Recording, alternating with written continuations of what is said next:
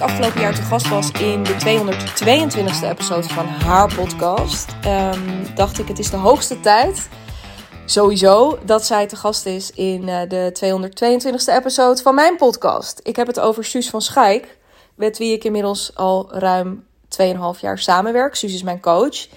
En um, het leek mij interessant om haar eens het hemd van het lijf te vragen over hoe zij mij ervaart als coachie.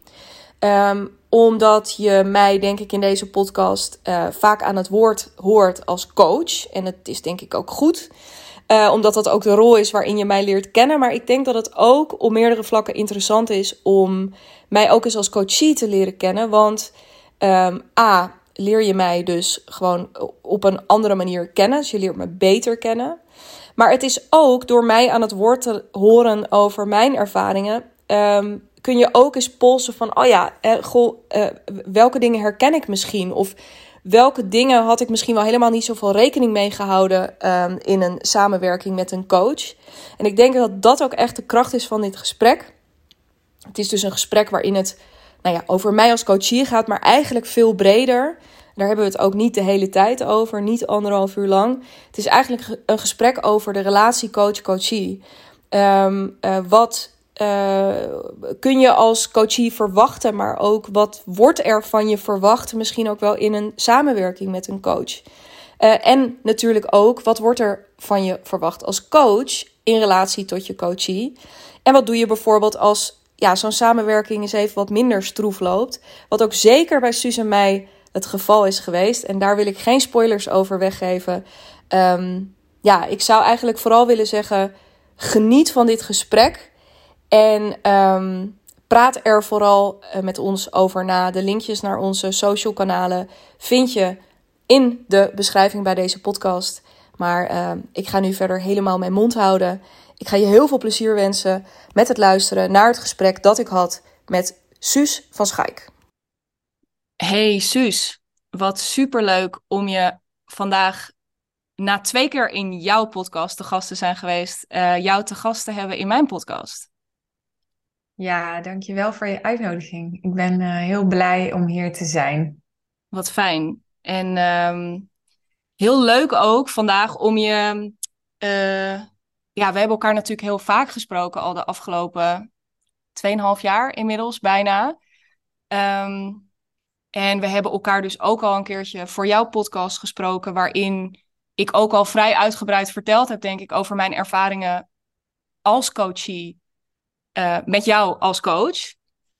Maar wat ik vandaag wel interessant vind en waar ik je heel graag over wil horen, en ik gok zomaar de luisteraar ook, is um, hoe jij mij in die afgelopen periode um, ervaren hebt en hebt leren kennen als coachie. Om ook eens te onderzoeken, ik denk dat dat tof is voor de luisteraar, van oh, zitten daar dingen in die herkenbaar zijn? Of um, voor zichzelf of leren ze mij daardoor op een andere manier kennen. Dus um, ja, ik wil je daar heel graag een aantal vragen over stellen en be brutally honest als je wil.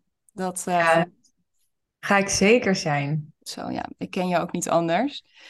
Um, ik zei net al, hè, van wij kennen elkaar, nou misschien al wat langer, maar we zijn uh, begin 2021 met elkaar gaan werken. Dus dat is echt uh, ergens in februari, maart van dat jaar. En ik ben eigenlijk wel nieuwsgierig als opening naar wat is nou, als je nu naar mij kijkt, wat is voor jou het belangrijkste verschil tussen hoe je nu mij hier spreekt, vandaag spreekt en hoe je mij toen binnen zag komen? Ja.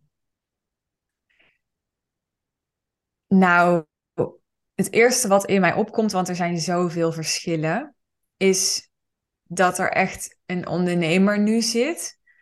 En dat zeg ik met wat aarzeling, want ik vind dat ook een beetje, ja, een beetje tekort doen aan uh, wie jij toen was of met wie ik toen sprak. Omdat dat er allemaal echt wel in zat. Maar ja, jij was toen nog wat meer een puppy. Dat is even het woord wat, wat in me opkomt. En ik bedoel, puppy in die zin, het is eigenlijk raar dat ik dat zeg, want ik ben jonger dan jij, dus het gaat niet over leeftijd of zo. Maar ja, nog heel erg. Je hebt een paar keer verteld ook aan mij dat je de eerste live dagen in mijn traject meemaakte en dat je het gevoel had, oh, ik hoor hier eigenlijk niet of zo. Dit is een soort foutje, want ik, ik hoor hier eigenlijk niet bij. Dus ik heb ja, echt jou helemaal zien transformeren van een vrouw die eigenlijk een beetje zo schuin omhoog keek naar um, anderen. En heel erg aan het zoeken was naar wat is mijn positie, hoe pas ik hier tussen, uh, zowel qua ervaring als qua ambitie, als qua ja, wat is precies mijn positie in de markt. Als nu een vrouw ja, met wie ik veel uh, gelijkwaardiger praat, waar ook veel meer rust van uitstraalt. Uh, dus de innerlijke rust. Dus niet per mhm. se dat je toen heel gestrest was. Maar er straalt nu meer berusting uit. Omdat je volgens mij veel meer vertrouwt op jezelf. En vertrouwt op uh, je ervaring en daarmee dus eigenlijk je verleden, maar ook op de toekomst. Hmm. Ja, mooi. En als je nog eens naar die puppy uh, kijkt, want je zegt, ja, dat zat hem dus in. Uh, ik vind het op zich wel een mooie vergelijking. En ik had hem eigenlijk ook helemaal niet per se meteen in leeftijd gezocht. Maar inderdaad, het zat hem dus heel erg in dat toch een beetje naar jou kijken, naar anderen kijken. En een beetje die twijfel van, ja, hoor ik hier dan? Of is, en, en, waar, en als dan het antwoord ja is, ten opzichte van wat? En waar is dan mijn plek? Maar wat zag je, misschien om dat nog wat concreter te maken, wat waren dingen die ik toen, ja, die je mij toen zag doen bijvoorbeeld ook? Of die je mij, um, of herinner je je, zeker van die eerste maanden kan ik me uh, herinneren, hebben we het ook in jouw podcast uitgebreid over gehad, was het, was het voor mij ook echt heel erg zoeken. Um, ja, waar uitte zich dat puppygedrag uh, naast dat schuin omhoog kijken en een beetje afwachten, misschien nog wat meer? Um, zijn er andere dingen waarin je dat herkend hebt?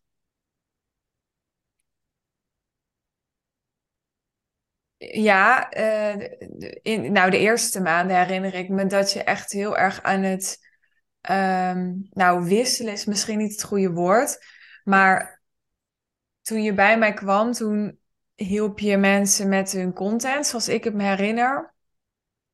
En hoe en wat precies was niet super duidelijk. En toen heb je even een uitstapje gemaakt naar toch wat meer uitvoerende copywriting, maar dan wel echt high level.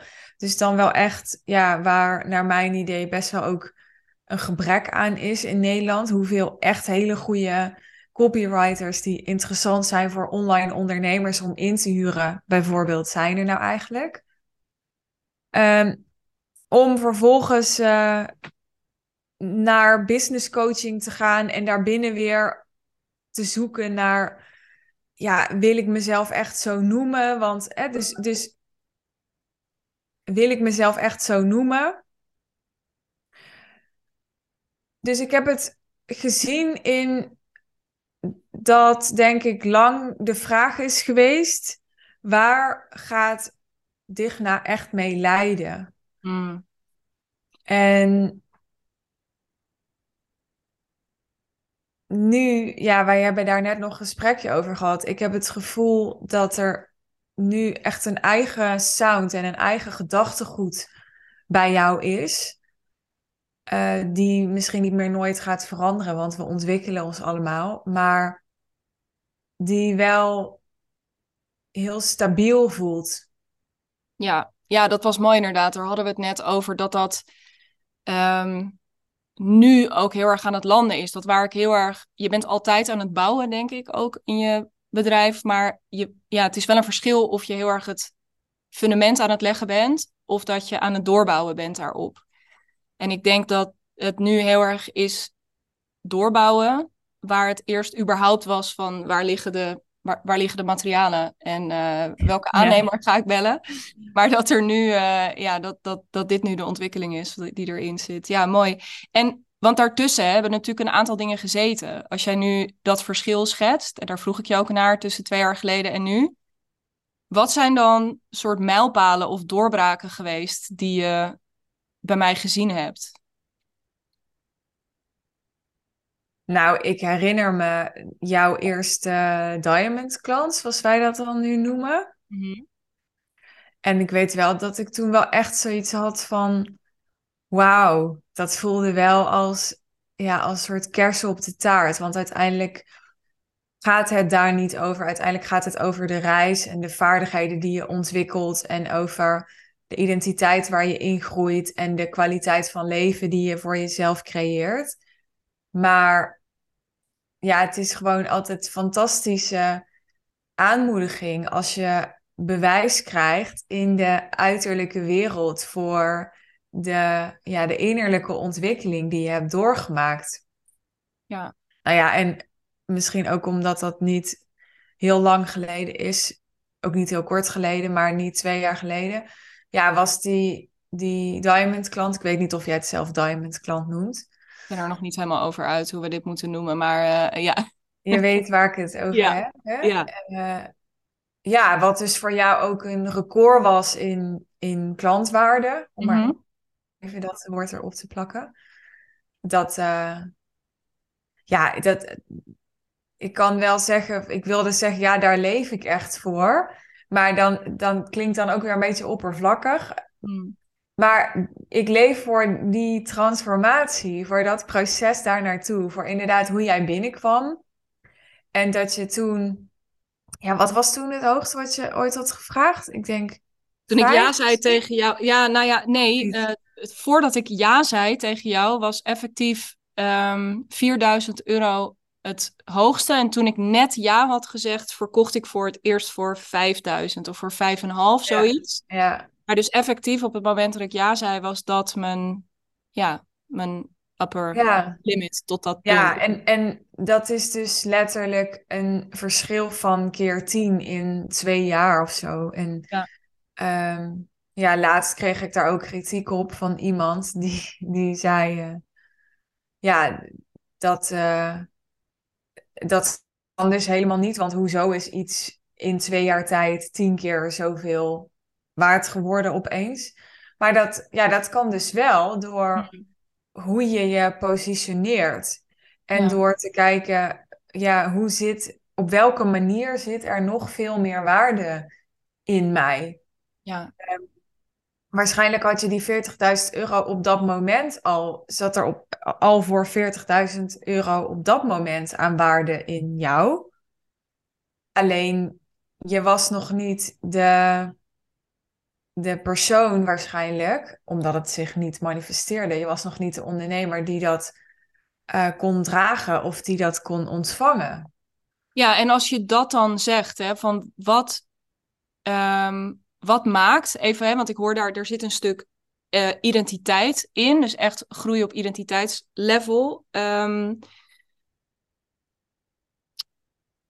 ja, kun je, nou, kun je daar iets meer over vertellen? Dus zowel op dat identiteitslevel als, want ik denk dat het daarop zat, maar ik, ik wist en ik kon natuurlijk ook gewoon sommige dingen nog niet. Dus wat zijn um, vanuit jouw perspectief dingen die jij, uh, momenten waarop je me mezelf hebt zien overwinnen, bijvoorbeeld op een bepaald stuk, of bepaalde skills waarvan je weet van, oh ja, die miste je misschien ook echt nog op het moment dat je instapte ten opzichte van nu. Kun je daar iets meer over vertellen? Ja, ik ben ook benieuwd wat jij zelf vindt dan dat je nog niet kon of miste. Maar het eerste wat dan met de binnen schiet, is dat jij aan het begin zo'n feed had, bijvoorbeeld, met van die oranje was het, geloof ik. Dat je oranje, roze ja. overlees. En uh, waar helemaal niks mis mee was. Maar ik heb op een gegeven moment een keer tegen jou gezegd, dat was volgens mij al vrij snel. Ik denk na één of twee maanden of zo. Van, joh, um, waar ben jij?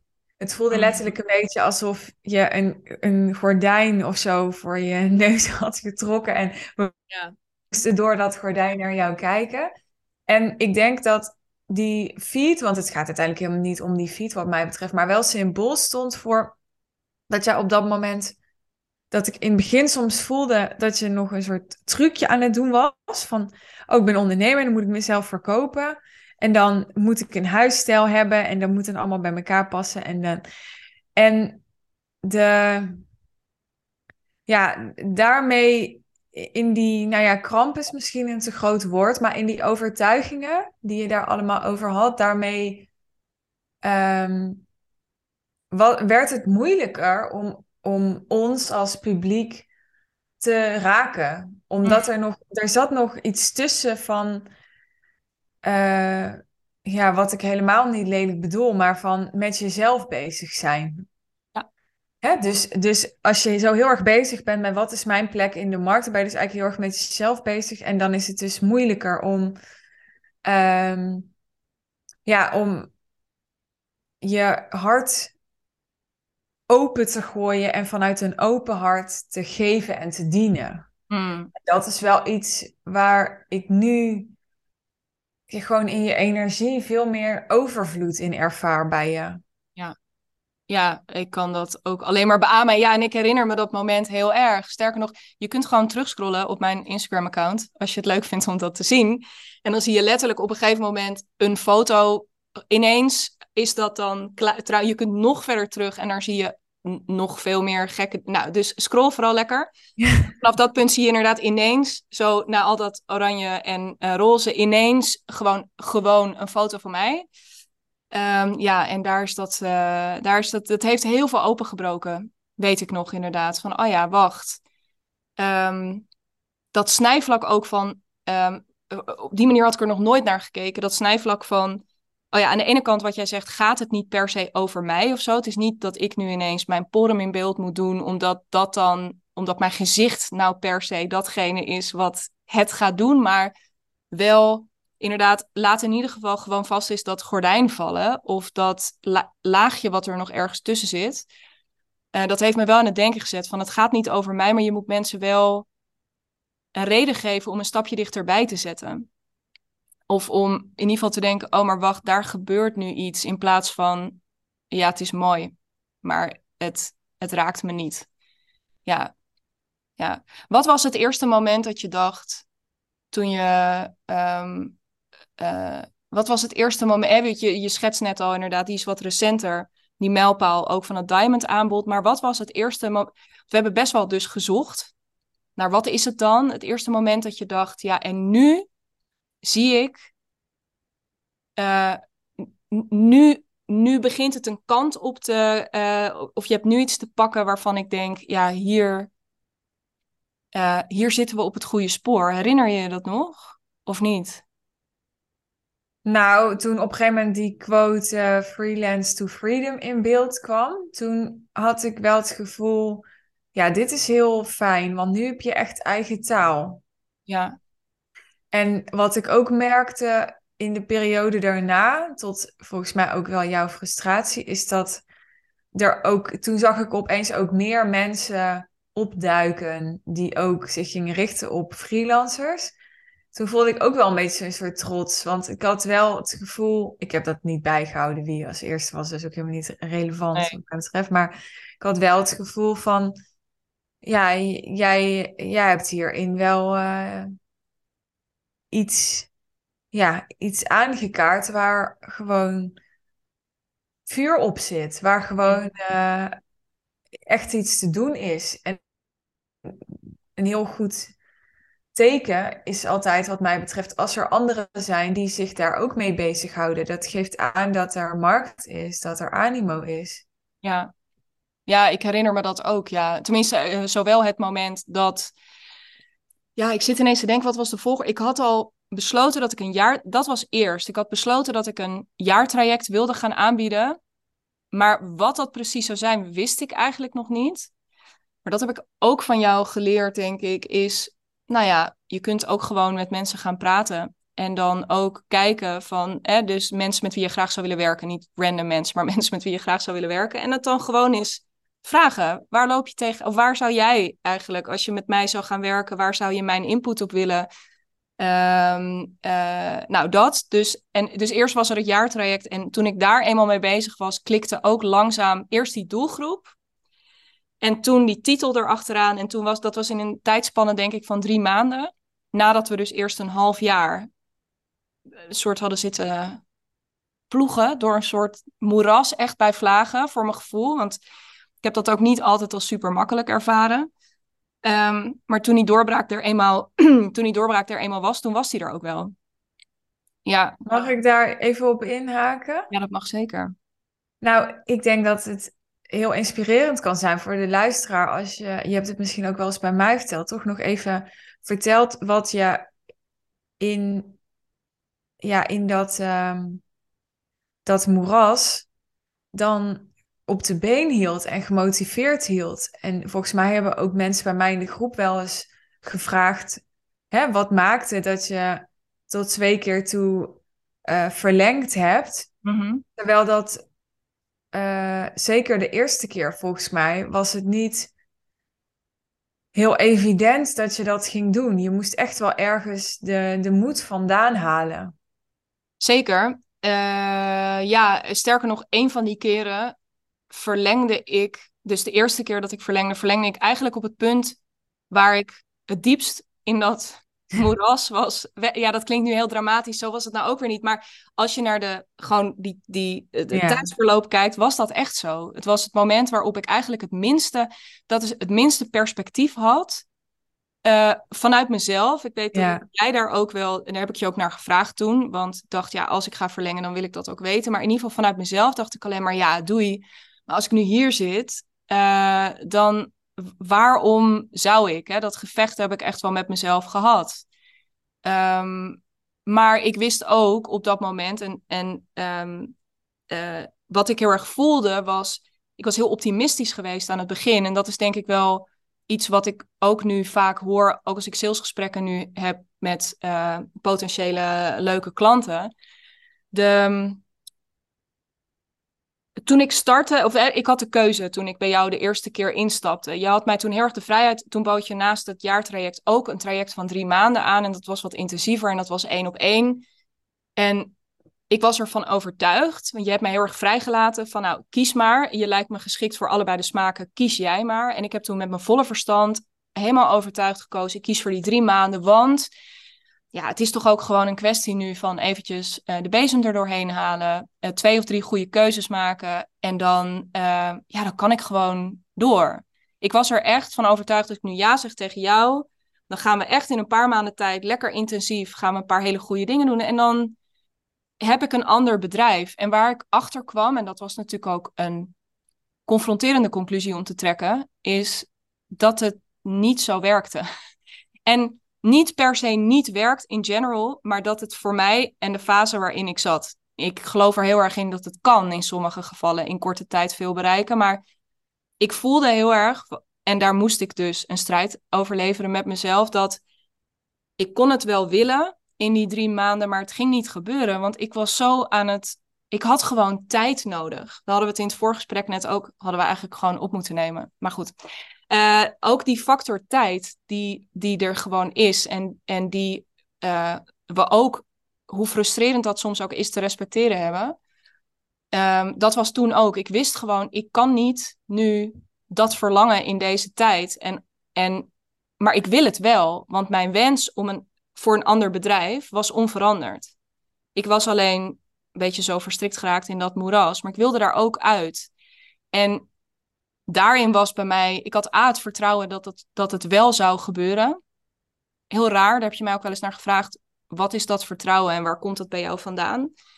Um, ik wist gewoon, ja, het was echt een soort innerlijk weten van, ja, ik, ik weet als ik nu, als ik het beet pak, dat er hoe dan ook iets gaat gebeuren. Dat ik hoe dan ook die kant op ga bewegen en dat wilde ik. Dus ik heb zowel mezelf als jou toch ook, denk ik, om de transparantie die je mij ook gegeven hebt daarin. En het perspectief wat je toen geschetst hebt, heb ik toch gezegd: oké, maar laten we dan. Ja, laten we dan doorgaan, want dan, dan heb ik tijd. Ja, dan heb ik tijd. Maar dat, dat ging, ik weet niet of jij dat nog herinnert, maar ik herinner me dat nog heel goed. Dat jij eerst nee had gezegd. Zeker, ja. ja. En, en dat, uh, ja, ik herinner me dat ik jou toen een uh, Voxer heb gestuurd, een uh, spraakbericht op Voxer. En ik heb daar later ook nog een podcastaflevering over opgenomen, weet ik. Want er zijn gewoon een aantal salesprocessen die ik heb meegemaakt in mijn leven die ik nooit meer vergeet. En dit is er denk ik één van. Omdat ik nog, ik weet nog waar ik zat in mijn vorige huis toen ik dat insprak. En ik weet ook nog dat ik bijna symbolisch daarna ook gewoon mijn telefoon heb weggestopt, naar buiten ben gegaan en helemaal zoiets had van, ja, ik heb gewoon echt vanuit mijn tenen gedeeld wat ik wilde delen en en that's it. Echt, daarna kon ik dat heel goed loslaten. Juist omdat ik kon voelen, ik heb er nu alles aan gedaan wat ik kon en wilde doen. Dus ja, had ik er vervolgens vrede mee wat dat dan ook voor impact op jou zou hebben. Of wat jij dan ook naar aanleiding van die Voxer zou besluiten. Want even voor de luisteraar, want die snapt misschien niet helemaal waar het over gaat. Je had dus nee gezegd. Ik weet niet meer exact met welke argumenten en zo. Nou, ik denk achteraf gewoon, ja, het, is, het heeft zich gewoon niet echt bewezen. De, ik, ik heb de afgelopen twee maanden nog niet. Ja, er ging van alles door me. Als ik het nu en, en, ik voelde wel dat vertrouwen, maar ik dacht ook, ja, maar waar ben ik nou beland? In de afgelopen ga ik niet. Ik zit nu misschien al tot mijn middel of zo. Ja, precies. Ga ik niet ook nog tot mijn schouders? Of nee, dat. Ja. Dus daar zat, ja. Ja, ja en, en ik zag dus heel erg en voelde heel erg. Nou, precies wat jij net ook omschreef. Van, het is eigenlijk zo zonde om nu te stoppen. En dit is ook waarom ik altijd met jaartrajecten heb gewerkt. En ik heb twee keer heb ik een drie maanden traject aangeboden. Dat is hoe jij bij mij binnenkwam. Uh, maar ja, daar merkte ik dat dus ook in. Dat inderdaad, er zijn situaties waarin uh, zo heel intensief drie maanden werken heel veel kan doen. En ik denk dat het bij jou ook veel heeft gedaan. En ook wel echt dingen heeft versneld. Ja. Maar inderdaad, er is niet zoiets als je kan niet opeens van 24 eh, uur in een dag uh, eh, 48 maken of wat dan ook. Je kan niet. Eh, dat, ja, zo werkt het inderdaad niet. En um, ja, ik, ik dacht gewoon, het is zo zonde, ook van die investering, om nu te stoppen. Want ik, ik wist ook van mijn jaartrajecten, er zijn altijd fases waarin ik mijn coaches ergens doorheen heb te trekken in zo'n jaar. Want zo'n jaar is niet één rechte lijn omhoog met ups en downs. En juist omdat we een jaar samenwerken, uh, heb ik de tijd om als er zo'n down komt, je ook te leren hoe je daarmee om kunt gaan. En ook je, ja, um, te helpen om de skills eigen te maken om ja, daar weer uit te komen met de juiste veerkracht.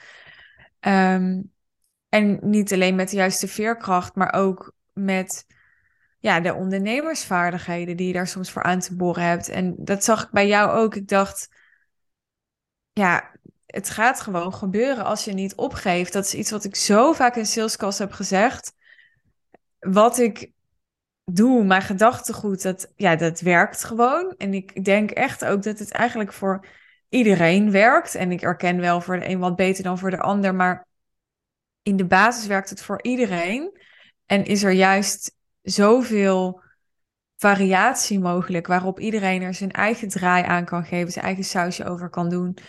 Maar de reden waarom het niet bij iedereen lukt of voor iedereen werkt, is ja, omdat ze onvoldoende doorzetten, waar ik geen oordeel bij heb, want voor sommige mensen is dat niet het pad en die gaan iets anders doen met een ander businessmodel en ja, dat is dan hun pad blijkbaar.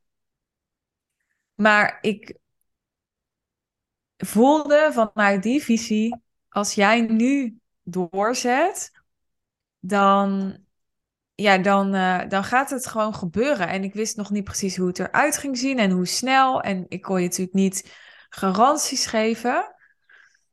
Maar dat was voor mij gewoon logica. Ja, nou, en wel mooi, uh, uh, sowieso mooi om eventjes zo dat hele proces en, die, en jouw hoofd te volgen daarin. Maar ook hè, als je het hebt over vertrouwen, wat, een woord wat, wat ik eerder gebruikte, um, denk ik dat ik ook heel erg gevoeld heb. Aan de ene kant dus dat jij dat vertrouwen had, zowel in general, dus vanuit een soort geloof in wat jij zelf doet, dat dat werkt. Daar zit je volgens mij nu nog sterker in dan toen. Maar toen, eh, eh, dat is natuurlijk in de basis niet veranderd. Je wist toen ook, wat ik je kan bieden is een goede oplossing voor waar jij nu staat. Maar tegelijkertijd ook heel erg het vertrouwen richting mij van het is ook daadwerkelijk, dus voor jou om die en die redenen. Maar en daar bovenop nog een keertje het vertrouwen ook, want wat je natuurlijk gedaan hebt is de bal helemaal in mijn tuin leggen. En, ook, en niet vanuit een soort, oké, over de schutting geflikkerd, uh, uh, succes ermee, maar wel, ja, heel eerlijk, het is gewoon helemaal up to you nu wat jij besluit. En het is echt allemaal oké, maar ga nog, ja, het, alles wat ik klink, zeg hierover klinkt soort walgelijk, maar ga nog maar eens gewoon bij jezelf te raden over wat, wat wil je echt? Waar, waar zit bij jou, en word daar nou eens eerlijk in en maak op basis daarvan gewoon jijzelf, niet ik voor jou nu, maar ga jij daar nu voor jezelf eens een keuze in maken. Um, en doordat ik dat gewoon die ruimte heel erg voelde en ook het, daarin dus het vertrouwen voelde van, oh ja, wacht, um, ik heb hierin, ik hoef helemaal niet per se naar jou te kijken of naar wat anderen doen of wat, maar het is echt gewoon nu even me, myself en I over uh, wat ik op dit moment echt wil. Um, en daar dan ook een, ja, ja, en daar dan de uh, bijpassende stappen in te zetten. Ja. Um, en wat volgens mij heel erg hielp, herinner ik me nog, want dat is dus nu twee jaar geleden, ongeveer nu we deze podcast halverwege juni opnemen. En het is dus ook bijna twee jaar geleden dat we toen die tweedaagse hadden in, uh, Asten in Brabant. En dat stond toen te gebeuren. En ik wist ook, als ik nu ja zeg, dan ben ik daarbij. En uh, dat was voor mij ook iets dat ik dacht, ik had heel erg behoefte in eerste instantie aan die één op één.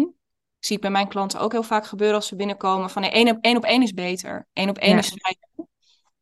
En ineens voelde ik ook hoeveel weerstand ik er ook bij voelde, om de redenen die jij aan het begin noemde, dat ik ook voelde van ik wil daar ook bij zijn.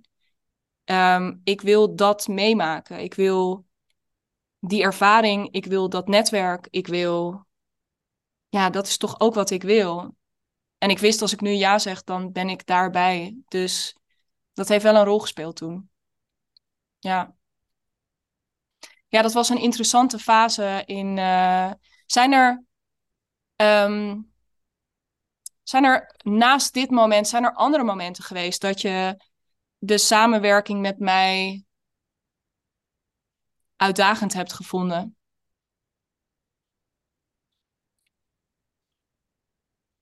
Uh, nou, ik herinner me een gesprek. Die vond ik wel uitdagend.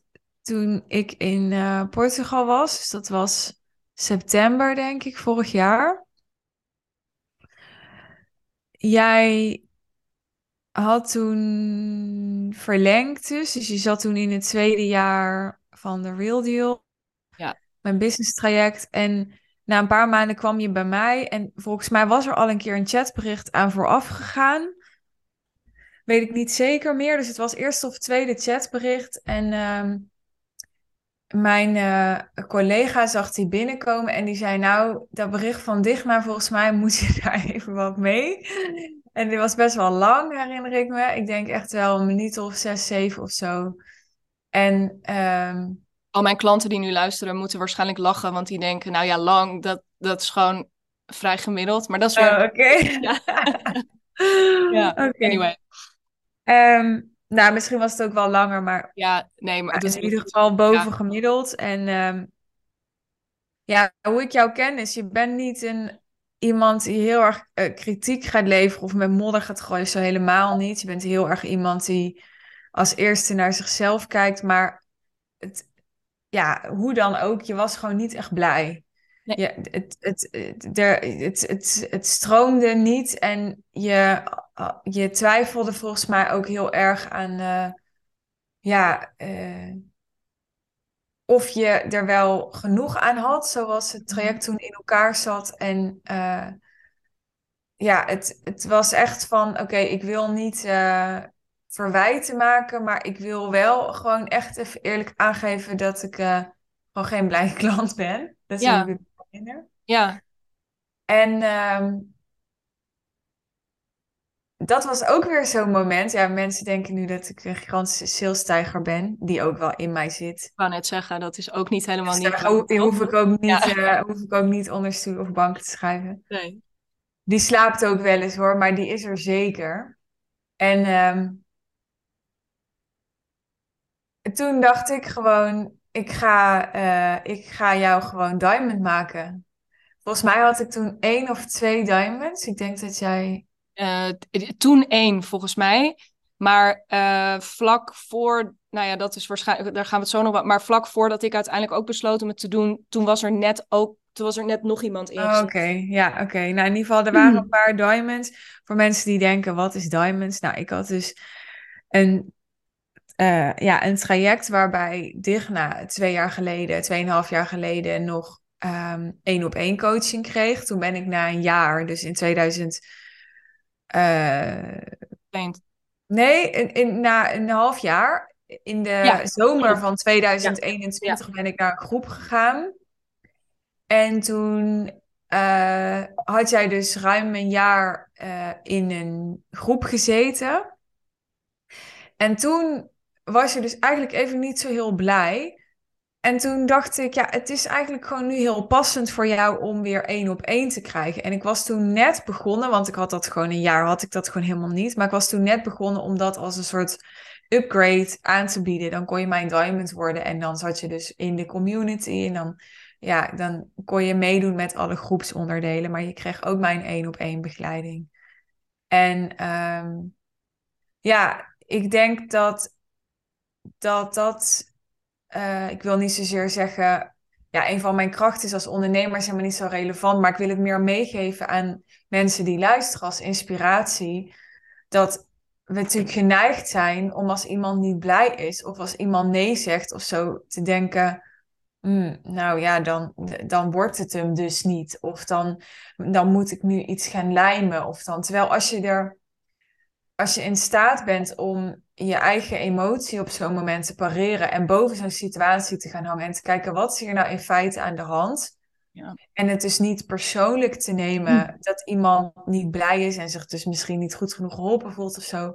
Toen dacht ik, ja, wat hier aan de hand is, is dat Digna misschien, vond dat in ieder geval aannemelijk, uh, nu een andere vorm nodig heeft. Hm. En dat had helemaal niks te maken, kan ik echt heel integer met ook zien kans om geld te verdienen of zo. Natuurlijk ben ik ondernemer en uh, natuurlijk sta ik voor winstgevendheid en zo. Maar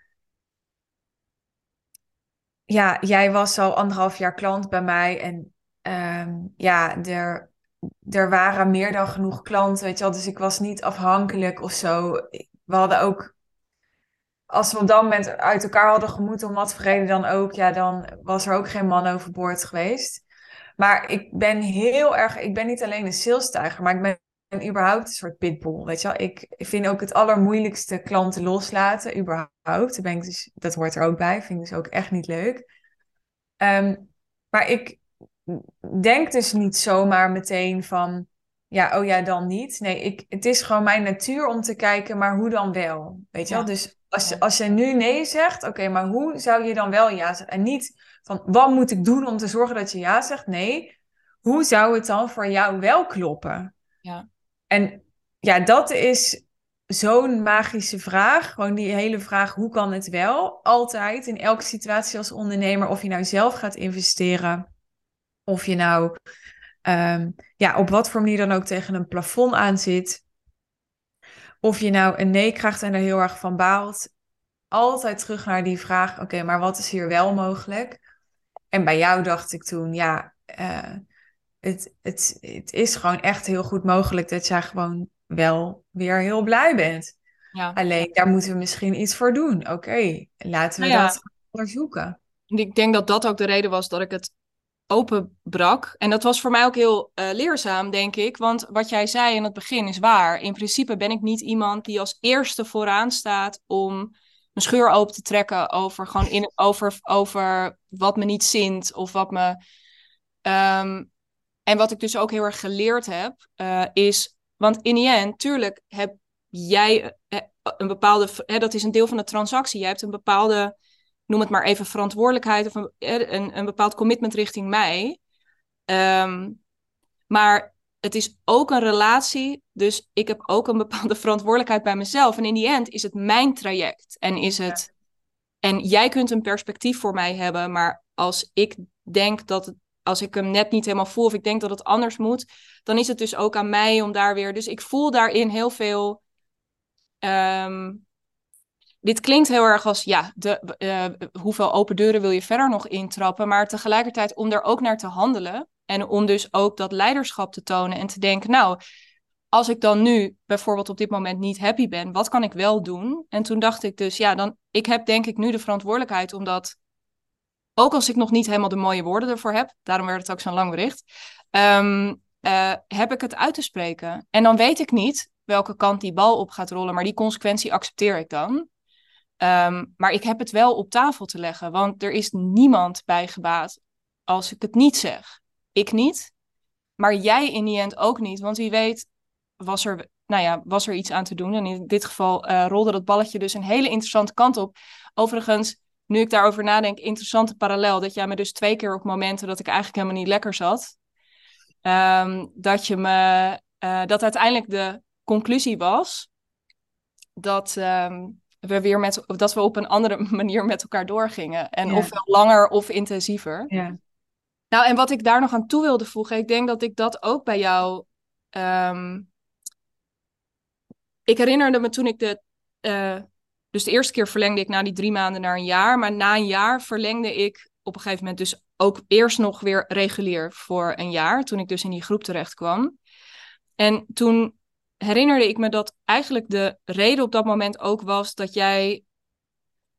Um, ik verveel me ook ergens wel. Hè? Of ik, ik kan best. Mijn ontwikkeling gaat, op een bepaalde, gaat in een bepaald tempo. En ik denk dat jij toen, herinnerde ik me tijdens je event, ook signaleerde van ja, is het niet gewoon tijd? Volgens mij had ik technisch gezien nog twee of drie maanden om die beslissing te nemen. Maar dat je ook zei, is het niet gewoon tijd om. Ben je niet gewoon toe? Ben je niet gewoon gegroeid? En ben je niet gewoon toe aan een vervolgstap hierin, hoe die ook maar, maar in ieder geval een, uh, weer een nieuwe uitdaging. Um, ja, en dat, daar was het antwoord toen ja op. En ik denk dat dat dus nu een half, ja, klein jaar geleden zeg maar ook het geval was. Dat, dat herinner ik me ook, dat, of herinner ik me nu ook, nu we het hier over hebben, dat volgens mij een van de dingen die je zei was, ben je niet gewoon ja, is het niet ook gewoon waar dat je toe bent aan iets anders? Niet alleen omdat je nu niet tevreden bent met de vorm, maar ook gewoon omdat je gegroeid bent. En omdat er iets anders nodig is om je vervolggroei, dat zei je niet, maar je vervolggroei te faciliteren. En dat bleek dit te zijn, wat ik ongeveer de meest onverwachte. Nou, dat is niet helemaal waar, we hadden het al eens over Diamond gehad. Dus het is ook niet alsof dit helemaal uit de lucht kwam vallen. Maar ik kon er toen niet meer omheen. Nee, dat herinner ik me ook wel. Ja. Maar we hebben toen nog wel eerst heel lekker gegeten. We hebben heel lekker gegeten, ja. Ja, ja. over Diamond gesproken, ja. Sterren bokkendoorns waren we, ja. ja. ja. dat was heel fijn. Ja, dus ik denk ook dat... Ja, ook daarin was het niet een zonder slag of stoot. Het was niet dat ik toen daarna inderdaad zei van... oh, nou oké, als jij dan denkt dat een upgrade een goed idee is... oké, ook omdat dat weer een nieuw commitment na een half jaar voor een jaar was. Hè, dus het was in. En de maandelijkse investering was wezenlijk hoger dan die die ik op dat moment deed. Dus er zaten nog wel een aantal hordes ook weer, of een aantal interne discussies, maar die waren al minder sterk dan twee jaar geleden. Dat was een ander gesprek wat ik met mezelf had. Ja. Ja, interessant, ja. Maar ik denk dat het echt heel erg over dat het voor mij het aankaarten dat was de, ehm, ja, dat was ook een belangrijke stap. Ik ben er sindsdien ook veel minder bang voor bij klanten, want dat gebeurt mij natuurlijk ook. het gebeurt mij nu ook. Niet iedereen is, wat jij ook zegt, niet iedereen is een jaar lang dolgelukkig met, en al helemaal niet als het een tijdje wat minder goed gaat of langzaam is of ja, dan heb je dit soort gesprekken. Maar ook door die ervaring aan de andere kant te hebben, schrik ik er veel. Ik vind het nog altijd niet het leukste op de wereld. Jij ook niet, denk ik. Maar ik weet ook van, oh, dit betekent niet dat het nu, nou, al die dingen die jij noemde, dat het nu stopt. Of dat we dan, uh, nee, integendeel. Ja, integendeel. Of dat jij het per se fout hebt gedaan. Ik bedoel, ik zeg niet dat het niet goed is om naar jezelf te kijken en je aandeel. En ja. wel. Maar ik heb zelf heel vaak meegemaakt dat, ehm, ja, dat mensen die. Ik ben inderdaad vrij direct van mezelf en, en soms iets te ongefilterd ook.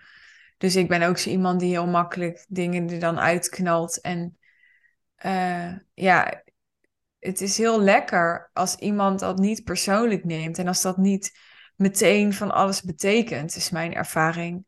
als mensen niet meteen dus je het stempel geven, dus je bent een ontevreden klant of zo. Ehm, ja, ik, ik heb zelf inderdaad gemerkt dat, ehm, eh, dat ik ook een spaceholder was en ben voor emoties. En die emoties is som, die bestaat soms ook uit, ja, ik weet helemaal niet of ik wel de goede keuze heb gemaakt voor dit traject. En dan kan ik helemaal daar zelf onzeker over worden, maar dan gaat het eigenlijk weer over mij. Ja. Hè? Of dan kan ik helemaal daar inhoudelijk op ingaan, maar dan gaat het eigenlijk over mijn behoefte om duidelijkheid te hebben over, ja, ga je wel door of niet? Terwijl dat is, heb ik geleerd, vaak niet wat er nodig is. Wat er nodig is gewoon, oké, ja, je twijfelt. Nou, ehm, hè, wat gaan we daarmee doen? Ja. Hè, helpt het je om die twijfel aandacht te geven? Wil jij hier iets mee doen? Moet, hè, dus ik, ik interpreteer helemaal niet zomaar meer van, oh, dus wil, iemand wil stoppen. Of dus uh, iemand ja, heeft er spijt van dat hij die keuze heeft gemaakt. Nee, ik heb ook wel eens klanten gehad die hadden daar in een periode in het traject spijt van, denk ik. En dat herstelde zich dan ook gewoon weer. Ja. Ik vond dat hele interessante processen om naast te staan. En dat hoort allemaal ook bij zo'n hoge investering vragen. Dat er gewoon veel op het spel staat. Hmm. Dus natuurlijk, doordat er veel op het spel staat, kun je soms een moment hebben dat je denkt, ik verzuip. En op het moment dat je denkt, ik verzuip, ja, dan, dan denk je, was ik maar niet deze zee ingelopen. Ja, logisch. Ja, logisch. Ja. ja, en ik denk dat dat ook een hele. Um, dat het daarom ook mooi is dat we dit gesprek met elkaar hebben, omdat ik denk dat hè, je je gaat niet, en dat is ook goed, denk ik, want als je, het hier, als je te veel je focus hierop hebt voordat je start met zo'n traject, dan zou je het bijna al niet meer doen. En dus bewijs als er 18 keer tegen je gezegd wordt, je kunt verdrinken, je kunt verdrinken, ja, dan ga je niet eens je teen in die zee uh, stoppen. Dus het is goed om er niet te veel mee bezig te zijn, maar tegelijkertijd denk ik wel dat, en dat geldt dus ook voor mij, met mijn optimistische gedachten aan het begin over hoe weinig tijd ervoor nodig zou zijn geweest. Of wat ik dacht dat ik nodig zou hebben aan het begin. En dat, maar dat eigenlijk de. Want daar hebben we het nu nog niet eens over gehad. Hè, uh, over, um, ik heb natuurlijk ook gewoon heel praktisch dingen van je geleerd. Maar dat is een soort. Dat, is, dat voelt als een soort uh, topcode. Van uh, dat, dat is leuk en dat is fijn. En daar heb ik ook superveel aan. Maar als je kijkt, en ook nu in dit gesprek waar het over gaat, is het echt de groei die je uh, in de relatie dus ook uh, uh, aangaat. En dat je merkt, in mijn geval dus van, oh, ik kan dit aankaarten en het is veilig, bijvoorbeeld. Hè, dat is denk ik voor mij persoonlijk en als ondernemer heel waardevol geweest. Van, oh, dat kan dus gewoon. en dan gaat iemand niet meteen wankelen of zwabberen, maar dat, dat, dat ik mag dit voelen en ik mag dit uitspreken. Dus ook daarin denk ik heel vaak, ja, dat zou, hoe vet eigenlijk, hè, dat je ook je, als ik kijk naar mijn bedrijf en dus ook investeren in coaching voor mijn bedrijf, wat dat voor groei ook weer mee, meebrengt voor jou als ondernemer, maar eigenlijk ook gewoon heel erg voor je als mens. Ehm, dat, is een, ja, dat is iets diepers waar, waar het misschien wel eigenlijk echt over gaat maar waarvan het ook goed is misschien dat je niet precies weet waar je aan begint als je erin stapt. Maar het is denk ik wel fijn om ook nu een beetje hier naar te kunnen luisteren en dat te kunnen horen. Ehm, en misschien dus nu klant te zijn en bepaalde dingen te herkennen. Krijg ik zo meteen allemaal berichten in mijn, in mijn inbox van klanten die zeggen: Oh, maar als ik mag uitspreken wat er nu niet goed gaat, dan. Nee, daar ben ik niet bang voor. Dat zal wel. Uh... Nee, maar ik denk meer dat dat, dat dus echt kan. Um, en misschien nog wel meer, als je toch op zoek bent naar een coach op dit moment, dat het misschien iets is wat je kunt meenemen in je criteria. Van vind je iemand bij wie dit mag? Bij wie je uh, ook het vertrouwen voelt, dan wel krijgt. Um, dat jij door al die dingen heen mag gaan en dat iemand anders dan rechtop blijft staan. Ja, en de nuance die ik daarbij aan zou willen brengen is dat, um, dat het niet altijd uh, dienend is om, uh, ja, om wat dan ook maar uit te spreken. Dat eh, als ik voor mezelf spreek, ik ben dus iemand die daar soms te makkelijk in is. Jij zei net heel terecht oké, ik zeg dit en dan weet ik niet wat de consequenties zijn, maar die accepteer ik. Daar heb ik persoonlijk, om even wat te delen over mijn eigen coachie zijn, ik heb echt heel vaak gehad dat ik dingen zei en dat ik dan, ja, dat, eh, dat iemand anders dat dus heel serieus ging nemen en daarop inging. En dat was dus die consequentie. En dan dacht ik, ja, fuck, dat had ik helemaal geen zin in. En dan wilde ik dus eigenlijk die consequentie niet accepteren. Dus um, dat hele spanningsveld tussen eh, wat zeg ik wel en wat zeg ik niet en met welke intentie. zeg ik dit omdat ik het zelf nodig heb om me uit te spreken? Zeg ik dit omdat ik iets van die ander verwacht? Hmm. Uh, daar is heel veel persoonlijk leiderschap voor nodig om daar je bewust van te zijn. En uh, ook communicatievaardigheden om, ja, om dat er misschien ook gelijk bij te te zeggen. Hè? Ik, ik, uh, ik heb daarin hele grote verschillen gemerkt. Mensen die heel duidelijk konden benoemen wat ze ervaarden en wat ze graag zouden willen. En ook mensen die eigenlijk, doordat ze het zelf niet meer wisten, gewoon de hele warboel bij mij neergooiden. Wat ik prima vind, geen oordeel over. Maar dan, ja, je kan niet verwachten dat ik dan in mijn eentje alles ontwar en zeg: Hier, ik heb alles ontward. Het is allemaal uit elkaar. Het zijn vijf dingen en uh, dit is het presenteerblaadje. Ja. Dus, uh, en, en die ervaring opdoen en daar je bewustzijn verder op ontwikkelen. Van wat is nou dienend aan mijn proces? Want je bent er als coachie voor jezelf. Hmm. Ik ben nou op te ontwikkelen. De een moet zich meer uitspreken, de ander moet zich minder uitspreken. De een moet zich misschien gewoon wat kernachtiger uitspreken. De volgende uh, doet het heel kernachtig, maar heel rechtlijnig en, en is niet genuanceerd of constructief genoeg. Maar iedereen heeft daarin zijn eigen ja. leerpad. Klopt, en, maar daarin, dus dit is inderdaad, en ik, ik ondertussen denk ik ook van, oh ja, nu jij die, die opsomming doet, denk ik, oh ja, bij die klant heb ik dit gesprek bijvoorbeeld wel eens gevoerd, meer dus aan de coachkant bij mijn coaches. En met, bij een ander heb ik gezegd, in godsnaam, weet je, zorg, ik wil je gewoon elke week horen over iets. En het maakt me niet uit, maar ga gewoon dat in je routine krijgen. En, maar ik vind dus wel daarin dat je, je hebt dat inderdaad als coachie te leren. En ik voel me daarin als coach dus niet, ik voel me veel minder dan twee jaar geleden. Overigens ben ik enorm in gegroeid ook. Ik heb niet het, uh, dan heel erg de neiging dat ik je wil redden, maar denk, ik voel het wel, ik zie het wel als mijn verantwoordelijkheid om daar eerlijk in te zijn. Dus bijvoorbeeld de vraag terug te kaatsen van, nou, ik hoor je heel erg, maar ik weet gewoon niet zo goed of dit hetgeen is op dit moment waar we het over zouden moeten hebben. Ja. Of um, hè, dus om ook um, daarin te blijven staan. Dus ook stevig te staan in ik hoor je wel en ik zie je wel, maar ik. Um, uh, of ik hoor je of ik zie je dus niet. En dan, moet, eh, maar, en, en dan zie ik het dus ook niet, ook als mijn verantwoordelijkheid om dat te benoemen. Om dat te zien en om dan ja, daarin dus ook die consequentie te accepteren. Om dat leiderschap ook een beetje aan te wakkeren. Ik weet niet, ben jij daarmee bezig als coach? Want ik weet, jij bent best wel ook, hè, jij, wat ik net zei over dat vertrouwen krijgen en dus ook uh, die bal die bij mij in de tuin lag. die metafoor, is dat. ehm, ja, hoe kijk jij naar, of hoe, hoe zie je dat spanningsveld tussen jou als coach en je, je nam laatst een mooie podcast ook op over verantwoordelijkheid. Ehm, tussen waar begint en eindigt de verantwoordelijkheid van een coachie en waar zie je een belangrijke verantwoordelijkheid voor jezelf? Misschien ook met betrekking tot dat leiderschap waar we het net over hadden. Ja, voor mij is het eigenlijk altijd vrij helder geweest. Het is natuurlijk ook een gevoel. Maar ik heb het altijd als mijn verantwoordelijkheid gezien om iemand op de best mogelijke manier te helpen. Mhm. En ik heb het als de verantwoordelijkheid van de ander gezien om zijn of haar eh, pad te bewandelen, keuzes te maken. Ehm, ja, om de resultaten te behalen, om eh, de acties te nemen. Om...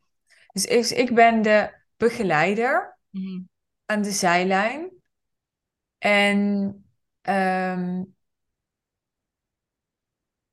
ja, ik heb het mezelf aan te rekenen als, of aan te rekenen, dat klinkt eh, best wel veroordelend, maar stel ik heb een klant, hè, wat iedereen meemaakt en die had geen goede resultaten en ik sta daar als coach naast en natuurlijk vraag ik me dan af, eh, wat heb ik hierin te doen? Wat is nou precies mijn rol? Of moet ik iets meer doen, iets anders doen, iets beter doen? En ehm, daar gaat het voor mij dan ook over. Dus als ik denk, ehm, het ligt volgens mij hier aan, en dat heb ik al eh, een paar keer gezegd, eh, dan, dan kom ik vaak tot de conclusie: oké, ik ga het nog een keer zeggen met andere woorden, en dan moet ik het nog twaalf keer zeggen met andere woorden, vind ik allemaal prima. Want dat is hier mijn rol.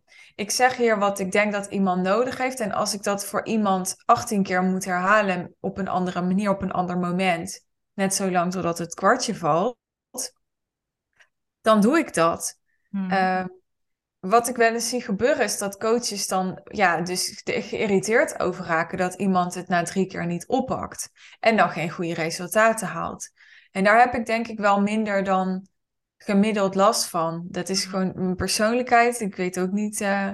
Nou, wat me heel erg heeft geholpen, dat is misschien wel goed om te zeggen als ik even mezelf van vijf jaar geleden met nu vergelijk. Dan zeg ik gewoon heel eerlijk dat vijf jaar geleden ik een klant nog veel directer koppelde aan geld. Hmm. Dus ik was veel minder onthecht, want er zat gewoon een lading op van. Uh, maar als deze klant gaat stoppen en die wil niet meer betalen, dan, hè, dan betekent dat wat voor mijn omzet. Dus ik had dat direct aan elkaar gekoppeld. En in de loop der jaren, omdat ik merkte hoe belangrijk die hechting versus onthechting is, heb ik mezelf wel echt getraind om. Um, ja, kijk, mijn klanten zijn alleen maar meer en meer geld gaan betalen. Als jij um, jezelf niet toestaat dat je een klant jou heel veel geld betaalt, kan verliezen, omdat jij dan heel veel geld verliest. Ja, dan heb dan, sorry, maar dan heb je echt een kutbedrijf, zeg maar. Want, ja. want snap je, dan is het nooit meer leuk. Want elke klant, bij elke klant staat er dan zoveel op het spel. En als je dat heel serieus gaat nemen, ja, dan is dat high-end business model helemaal niet leuk. Dus de enige manier om er duurzaam succesvol mee te zijn en het leuk te vinden, is ook al kan je 50 of 100.000 euro verliezen aan een klant. Um, je moet erin gaan met de houding van, um, ja, uh, het is in Gods handen, bij wijze van spreken, hè? of je nou in God gelooft of niet. En uh, ik doe mijn best. En als een klant, ja, zich tegen me keert of wat dan ook, dan is dat wat het is. En nu gebeurt het eigenlijk nooit meer. Dat is de ironie. Ja. Ik had in het begin veel vaker. Die onthechting is een soort magische sleutel. Ik heb echt momenten gehad met klanten dat ik dacht... Oeh, dit is wel spannend, weet je wel. Ik weet niet hoe dit gaat aflopen. En dan echt ja, er bewust mee bezig geweest om in het reinen te zijn met het idee dat ik zo'n klant kon verliezen. En dat ook al hebben mensen een betalingsverplichting, ja, uh, ze moeten het nog wel gaan betalen. En uh, ja, ik, ik, ben maar gewoon even eerlijk en realistisch, weet je wel. Uh, je, je, dat is in ieder geval niet wat je wil. Ja, dus, dus het, duurt langer voordat mensen betalen. Soms betalen ze minder of ze betalen helemaal niet. Of... En ja, dat uh, daarmee in het reinen komen, dat dat kan gebeuren. Uh, en die dus ook niet uh, ja, hechten aan ook niet geaccordeerd geld wat nog niet op je rekening staat, maar zelfs geld wat wel op je rekening staat. Er is geen zekerheid in dit leven, er is geen veiligheid in dit leven. Ook ik kan morgen failliet gaan. Uh, dat is echt de, een enorme practice die ik, die ik heb moeten, ja, moeten doen. Moeten doen, maar in ieder geval die ik heb gedaan. Waar ik heel erg in geoefend heb. Om hmm. Twee jaar tijd heel snel te kunnen groeien. Ja. Ja. Ja, dat is mooi. Voor, uh, in, en en um, zonder ja, ik weet niet. Ja, ik ben dan toch nieuwsgierig, want ik denk ineens, ja, moeten we hier nog heel diep op ingaan? Maar ik ben gewoon nieuwsgierig hoe je, wat, als je zegt practice, hè, dan wat, wat, want ik kan me voorstellen dat de practice ook is uh, op het moment dat zich iets voordoet. Zoals bijvoorbeeld je zit in Portugal en je krijgt van je team een berichtje. Ik denk dat je even met Digna moet bellen. Uh, daar zit ook een bepaalde mate van practice in. Als in je dat je, het, dat, dat je dat aangaat. Dat je bereid bent op dat moment om, of je er nou zin in hebt of niet, en al helemaal niet op dat moment, maar om het wel te doen. Um, Maar ik kan me voorstellen dat er misschien nog wel iets anders is geweest wat jou, hè, dus op het moment dat er zich voordoet, niet je kop in het zand steken, maar juist die kant op bewegen en openstaan en oprecht willen luisteren naar wat speelt hier dan en hoe zit dit. Maar wat zijn, is er iets anders wat je daarin uh, geholpen heeft? Nou, alles, ja, dat is een heel flauw antwoord, maar alles wat ik heb gedaan op het gebied van persoonlijke ontwikkeling, en dat is veel en tegelijkertijd ook heel weinig natuurlijk. Want uiteindelijk komt het allemaal neer op uh, het geld of de ander niet ergens voor nodig hebben. Hmm. En uh, ja, ook niet Kijk, wat, iets wat ik denk ik goed heb gedaan is. Um, ik heb altijd uh, zo'n bedrag gevraagd. Dat ik het gewoon oprecht ook niet erg vond om dan in Portugal een half uur of een uur daarover met jou spontaan te moeten bellen. Omdat het was het gewoon waard voor mij. Dat was voor mij gewoon de deal. Weet je, ik wist gewoon van tevoren als ik zo'n high-end aanbod verkocht uh, ja, één keer in het jaar of twee keer in het jaar, dan is het even moeilijk. En één op de zoveel klanten, ja, die gaat uitvallen. Hè, want er zijn gewoon statistieken voor. En dus, maar je, wat ik veel zie, is dat ondernemers eigenlijk te veel tijd in klanten steken en te weinig geld vragen. En dan wrokkig worden. En dan zagrijnig worden en dan helemaal niet meer eigenlijk naar een klant kunnen luisteren, omdat ze helemaal in de energie zitten van uh, ja, maar jij vraagt al zoveel aandacht.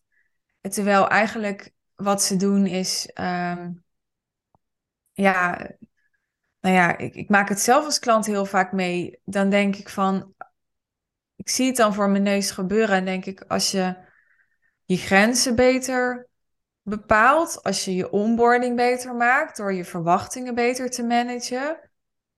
Nou ja, zo kan ik nog een hele lijst opnoemen. Dan, uh, ja, dan heb je er allemaal geen last van. En als je er toch last van hebt, ja, dan vind ik ook, dan moet je dat dus of um, oké vinden, of als je het niet oké vindt, ja, dan moet je denk ik iets in je bedrijf veranderen.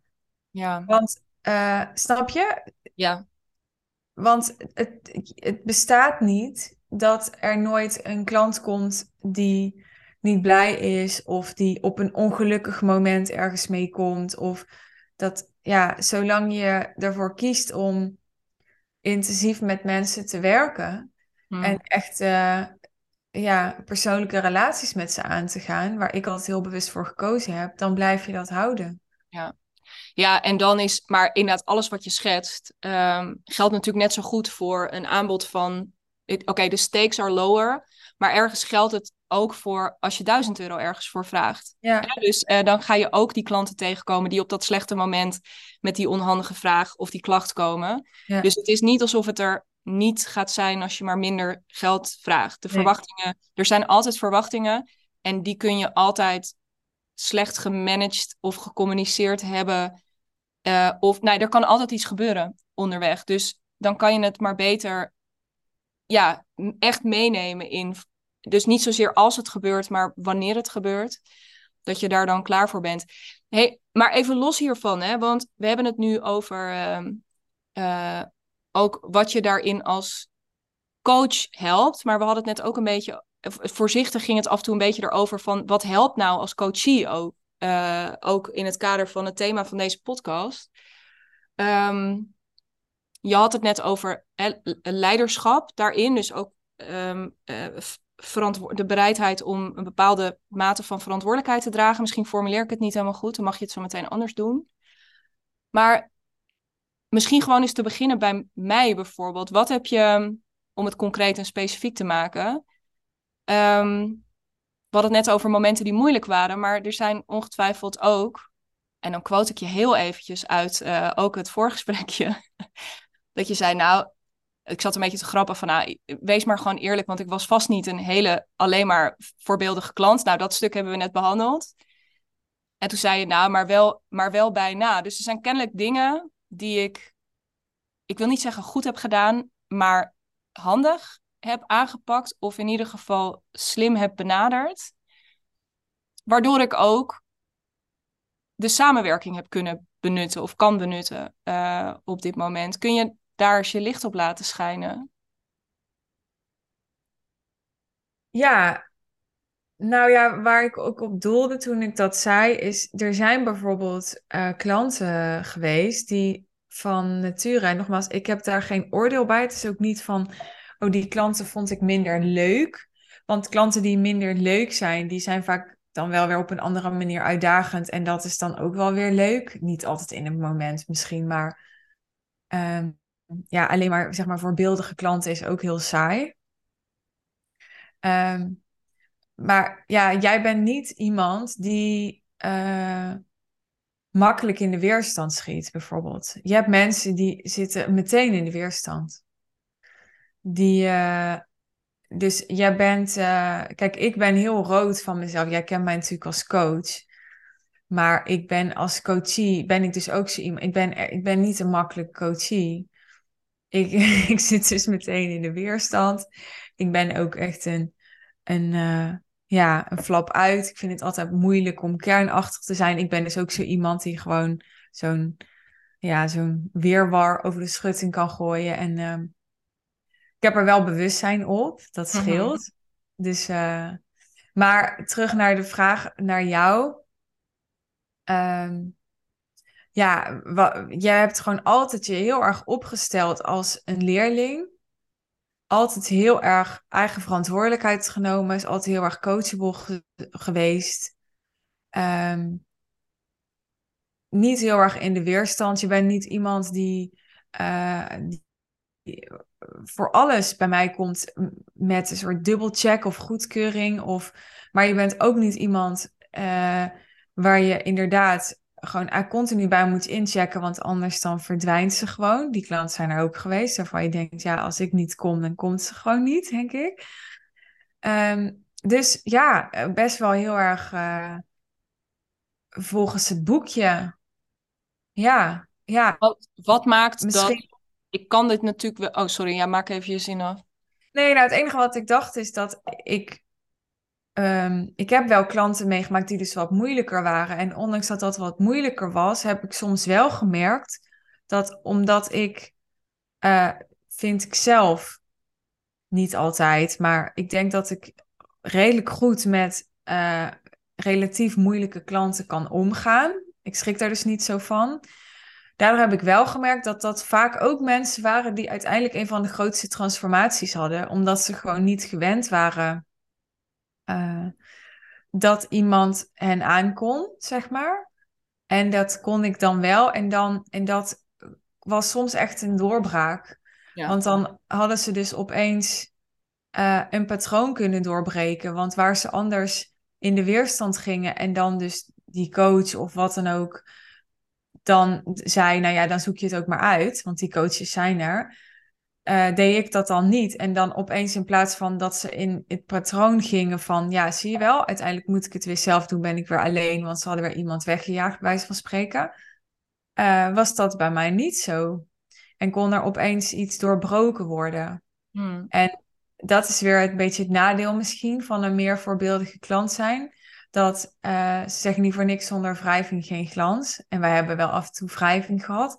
Maar dat kan veel erger. Ja, nou ja, het kan veel erger. Maar ja, want gewoon in het verlengde, zonder dan meteen ook weer. Um, uh, ik denk dat we het heel erg gehad hebben over wat ook deze punten mij hebben opgeleverd. En daar zouden we nog veel meer over kunnen vertellen. Maar misschien moet je daarvoor ook de podcast die bij jou op je kanaal staan, gewoon lekker even terugluisteren. Um, wat zijn dingen, en je noemt al van nou, uh, misschien dat daar nog wel wat meer wrijf, hè, als er wat meer wrijving was, nog wat meer wrijving was geweest, was er misschien ook nog wel, weten we niet, maar had er potentieel nog wat meer glans kunnen zijn? Zijn er dingen waarvan je denkt, oh ja, dit, um, gewoon naar mij kijkend ook, van oh, je had hier potentieel als coachie nog um, niet beter kunnen doen of zo, maar je, je anders kunnen opstellen. Of je had hier een andere keuze kunnen maken. Misschien dat er een specifiek geval is wat je je herinnert.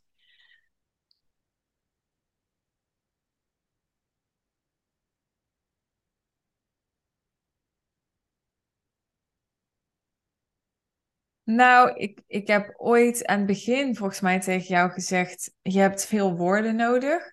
Dat hmm. is denk ik nog steeds zo, relatief, bovengemiddeld. En ik denk dat dat ehm, iets is wat, wat natuurlijk op zich niet per se erg is, maar het is, ik denk dat het je eerder in de weg zit dan dat het je helpt. Omdat ja, alles wat, uh, wat niet over de essentie gaat, uh, ja, dat is, dat is, zou je kunnen zien als een soort ruis. Aan de andere kant, ja, dit is ook hoe jij in ieder geval nu functioneert en functioneerde. En uh, ja, ik ben denk ik alleen maar milder geworden in daar iets van vinden, omdat dit misschien ook is hoe jij tot conclusies komt. Hè? Gewoon uh, door hardop te mijmeren. Zo zou je het ook kunnen noemen. Ja. Ja, interesting. Ja, dat is, ja, zonder daar nu weer. Ja, ik moest eerlijk zijn, hè? Ja, zeker. Nee, ik zit erover. Nee, en het is ook helemaal niet dat dit, dat dit niet klikt. Want ik voel dit heel erg. Dit is echt iedereen die nu zit te luisteren, die dus of klant is, moet hier om lachen. Omdat ze weten, oh ja, die voice messages. Of, oh ja, die feedback ergens op met, nou ja, mensen die vaker mijn podcast luisteren, zullen ook denken: oh ja, die 30 minuten die ook best in 20 minuten of misschien in een kwartier hadden gepast. Dus uh, eh, 100% dit, dat daar groei in zit. Uh, die voel ik nog steeds. Ik denk dat het al beter is, maar ik denk dat het nog beter kan. Zijn er andere punten in mijn ondernemers, dus veel minder misschien, maar veel meer in de rol van ondernemer, waarin je zegt: Oh, um, ja, uh, want jij kent mij, je, bedoel, dat is nou net de kant die je van mij kent en, en het beste hebt leren kennen de afgelopen twee jaar. Um, waarvan denk je, oh man, ja, dit zie ik je niet doen of deze zie ik je, die iemand zie ik je niet zijn. Um, ja, zie je daar nog ergens ruimte? Iets wat je me daarin zou willen meegeven, nu ik je toch spreek? Ja, en nu er allemaal mensen kunnen meeluisteren. Nou, ik vind dit ook een beetje een flauw antwoord van mezelf, maar ik toch het, ja.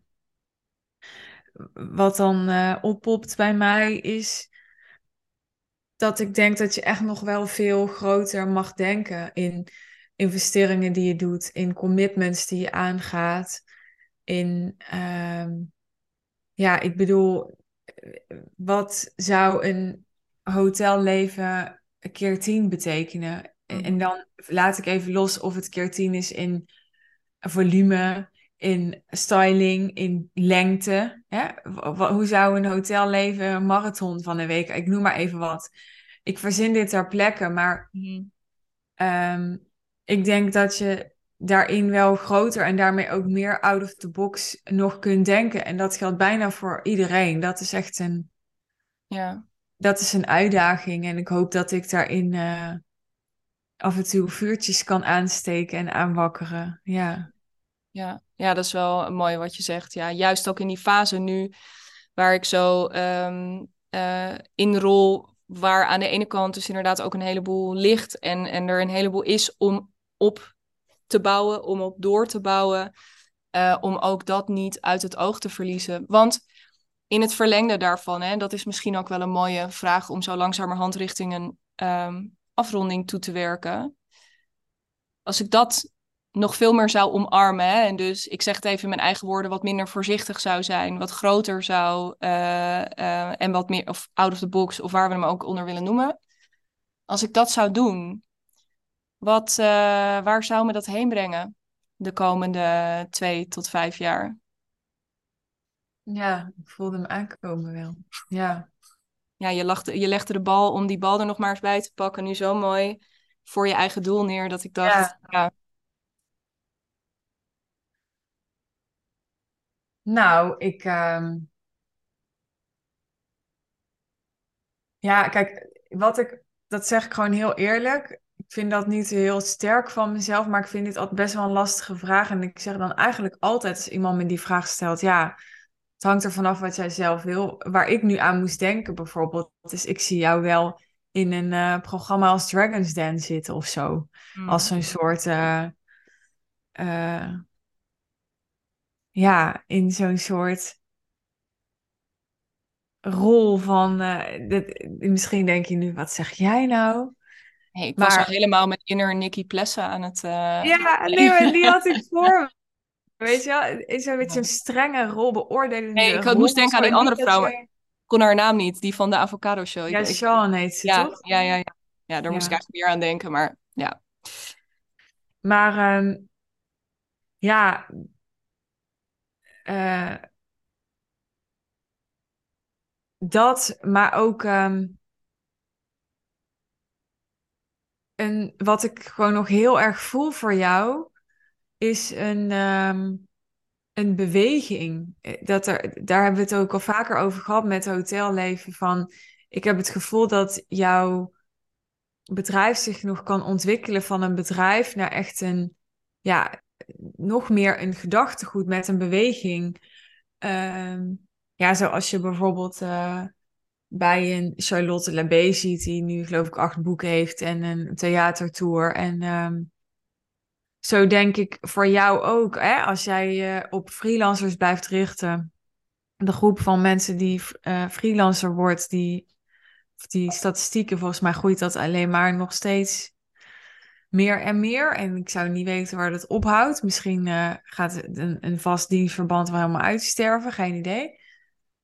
En nou, precies dit. Ik zeg geen idee, maar jij hebt misschien wel daar een idee van. En ik denk dat het heel veel effect heeft en gaat hebben op de maatschappij.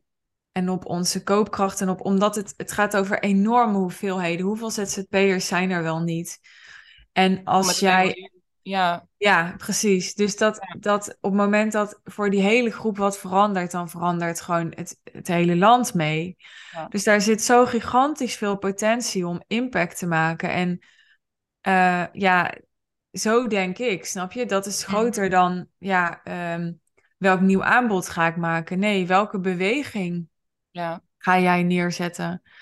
En eh, ja, dat is ook hoe ik het altijd voor me heb gezien. Creëer met het high-end business model een bedrijf waarbij je de tijd en het geld hebt om op een andere manier dat wat jij belangrijk vindt. En dat kan je professionele gedachtegoed zijn. Voor een ander is dat misschien ja, eh, bijdragen aan een, een goed doel of wat dan ook. Maar wat mij betreft is, is zo'n high-end business model niet het eindpunt. Want voor de meeste mensen, en zeker ook mijn klanten, het zijn slimme mensen, net zoals jij.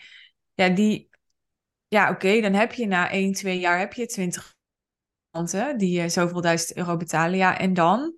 ja, ja. dan de meesten willen veel meer impact maken dan op 20 mensen. En natuurlijk, dat kan je voor een stuk doen met een podcast, met social media, met je marketing. Ehm, maar ja, hoe weinig online ondernemers hebben nog de stap gemaakt naar tv? Ik bedoel, dat, op een gegeven moment kwam er zo'n beweging dat vloggers zoals Monica Geuze, die gingen naar tv, die presenteert naar tv-programma's. Maar waar, dat zijn de vloggers, maar waar zijn de online ondernemers? Op tv, in traditionele media, snap je? Ja. Er ligt nog zoveel ruimte. Ja, ja daar sterker nog, dat de, eigenlijk, ehm, het is, wij zitten hier nu tegenover elkaar, wij spreken elkaar en wij komen in allerlei, op allerlei plekken waar dat de wereld lijkt. Terwijl uh, op alle plekken die buiten die bubbel slash bubbels vallen, is dat inderdaad, uh, bestaat het letterlijk gewoon niet. Want het is helemaal niet, zit helemaal niet in een bewustzijnssfeer. Uh, dus ja, daar is wel wat werk aan de winkel. En ik denk ook dat ik dat wel. is wel lekker hoor, wat je schetst. En ik weet niet of ik het. ik weet niet hoe je het net zelf noemde, of dat je het te, te, te vaag of dat je het flauw vond. Ik denk dat ik het wel. Um, eh, ik, ja, ik voel hem wel. Dat die, dat, nou ja, letterlijk. Dus die beweging voel ik heel erg, maar ook die beweging richting uh, om iets te ont, ja, een stuk te ontsluiten of zo daarvan richting een, um, ja, richting een markt die daar nog helemaal, die überhaupt geen idee heeft van dat, dat er nog zoveel meer mogelijk is. Um, want dat is de overgrote meerderheid van die 1,2 miljoen. Um, ja, daar zitten dan misschien ook de flitsbezorgers tussen en de stucadoors. En daar ben ik er dan misschien niet per se voor. Nee. Maar dan blijft er echt nog wel een substantieel onderdeel over. Um, dus ja, en daar überhaupt is gewoon een beetje te rammelen daaraan. En je bent er misschien niet voor als in, je gaat die mensen misschien niet persoonlijk helpen. Maar ik bedoel met beweging dat je er wellicht wel visie op hebt. Ja. En dat er nog een verschil zit tussen visie voor het individu of visie voor een heel land, weet je wel, en voor een hele bedrijfstak. Ja, en, ja uh, en, en daarin ook, je zei net iets zoals van, ja, weet je, dan gaat het niet meer heel erg over een bedrijf bouwen of zo, maar veel meer over die beweging. En ik denk dat dat nu ook de soort van het perspectief is waar ik zelf naar aan het kijken ben. Dus zo, en ik, ik wist altijd wel, ik hoorde mensen dan zeggen, ja, het gaat niet over, het, het is groter dan ik. Weet je, dat hoor ik, hoorde ik dan wel eens. En dan dacht ik, ja, ik snap dit helemaal. Ik snap dit. Wat ik aan het doen ben of aan het bouwen ben, is volgens mij ook groter dan ik. Maar het was ook heel lang een soort concept. En nu zit ik op een punt dat ik denk, ja, maar het is echt waar. En het gaat echt niet over mij. Het gaat niet eens over mijn bedrijf. En dat ik daar omzet mee wil draaien om al deze dingen te kunnen doen. En om ook nog in mijn leven een x aantal dingen te realiseren. Dat is allemaal waar. Want ik ben vooral ook ondernemer. Maar dit is wel wat me drijft. Ja. ja. Ik denk dat daarin dus, en dat vind ik nog wel mooi, ook zo aan het einde, misschien ook voor mensen die luisteren nu, van waar zit. Um, uh, kan ik daarin dan, als ik toch groter wil denken, en dat is niet koppel aan aantal klanten of aan, aan, aan omzet of aan dat soort dingen, maar wel in termen van uh, als ik zo'n als ik een concept of deze beweging keer tien zou, zou doen, of keer honderd, of keer duizend. Wat zou dat dan betekenen? Ik denk dat dat, ja. Uh, ja, dat, dat een mooie is. Ja, dankjewel, Suus. Ja, jij Nog iets wat jij, uh, wat jij niet gezegd hebt, waarvan je nu denkt... Ja, had ik eigenlijk verwacht dat ik dat wel zou zeggen. Of de, ik wil niet nu deze podcast beëindigen zonder dat ik nog I don't know. Je nou, ik wil wel, ik wil wel iets zeggen tegen de luisteraar, want ik denk echt, volgens mij heb je echt een goed beluisterde podcast en zoals bij mij ook en bij iedereen waarschijnlijk, lang niet iedereen neemt ook actie na het beluisteren. En ja, ik zou echt willen zeggen, ik hoop als jij geluisterd hebt dat ja, ik eraan heb kunnen bijdragen dat jij een, een duwtje in je rug voelt om ja, met jou contact op te nemen en met jou te gaan werken. Met jou te gaan werken, ik zeg het gewoon zoals het is, want um, het is gewoon life-changing. En ik denk, ja, als jij, als de content interessant genoeg is om te beluisteren, ja, dan, dan is het ook interessant genoeg om met jou te werken. Ik, ja, dat, is, dat zegt in ieder geval mijn hoofd hoor. Misschien trek ik dan rare conclusies, maar ik, ik, tuurlijk, er zullen uitzonderingen zijn. Maar als jij nu luisterde en vaker luistert, ja, dan, dan zou ik echt willen zeggen, nou, misschien uh, dat vrede ogen, in dit geval stemmen, dwingen. En uh, helpt het als ik het even zeg in plaats van dat jij het zegt. En het komt echt uit mijn hart. Natuurlijk omdat ik het jou gun, Digna. Maar ja, ook omdat ik zelf al jaren in deze scene zit. En uh, ja, ik zo enorm sta achter wat ik doe en wat jij doet. Dat ik mensen gewoon heel erg gun om die stap te zetten. Ook al is het spannend, ook al ja, voelt het ongemakkelijk, ook al heb je er allerlei bedenkingen bij. Dat mag. Hè? Dat mag. En toch kun je die stap zetten. En op zijn minst een eerste stap. Dus uh, ja, ik zou uh, de luisteraar daar uh, toe willen uitnodigen. Nou ja, bij deze, dan hoef ik zo meteen ook mijn call to action, kan ik gewoon weglaten. Ik had, ja. ik had het niet mooier kunnen zeggen. Thanks. En uh, als mensen nu denken, voor zover ze dat, ik weet niet, ik kan me daar niet echt iets bij voorstellen, maar als zij nu denken, ja, ik wil ook nog wel eens uh, jou misschien ergens voor bedanken of nog een vraag stellen aan jou naar aanleiding van iets wat je gedeeld hebt vandaag of je podcast luisteren of geen idee, waar vinden ze je? Nou, mijn podcast vind je onder mijn eigen naam op uh, Spotify en alle podcast apps. Dus dat is Suzanne van Schaik. En op Instagram heet ik Suus van Schaik, S-U-Z van Schaik. Maar nou ja, die zet jij waarschijnlijk wel ergens Zeker, het staat allemaal in de... In de ja, en um, mijn website heet, is allemaal heel simpel, heet ook suzannevanschuik.nl. En uh, daar kan je nou onder andere een testimonial van jou vinden, denk ik. Ja. En als je nou die afleveringen wil beluisteren die op mijn podcast staan, met jou Digna, dan kan je gewoon in Spotify even, als je Digna en uh, Suzanne van Schuik doet, dan poppen die ongetwijfeld op. Dus die moet je zo kunnen vinden.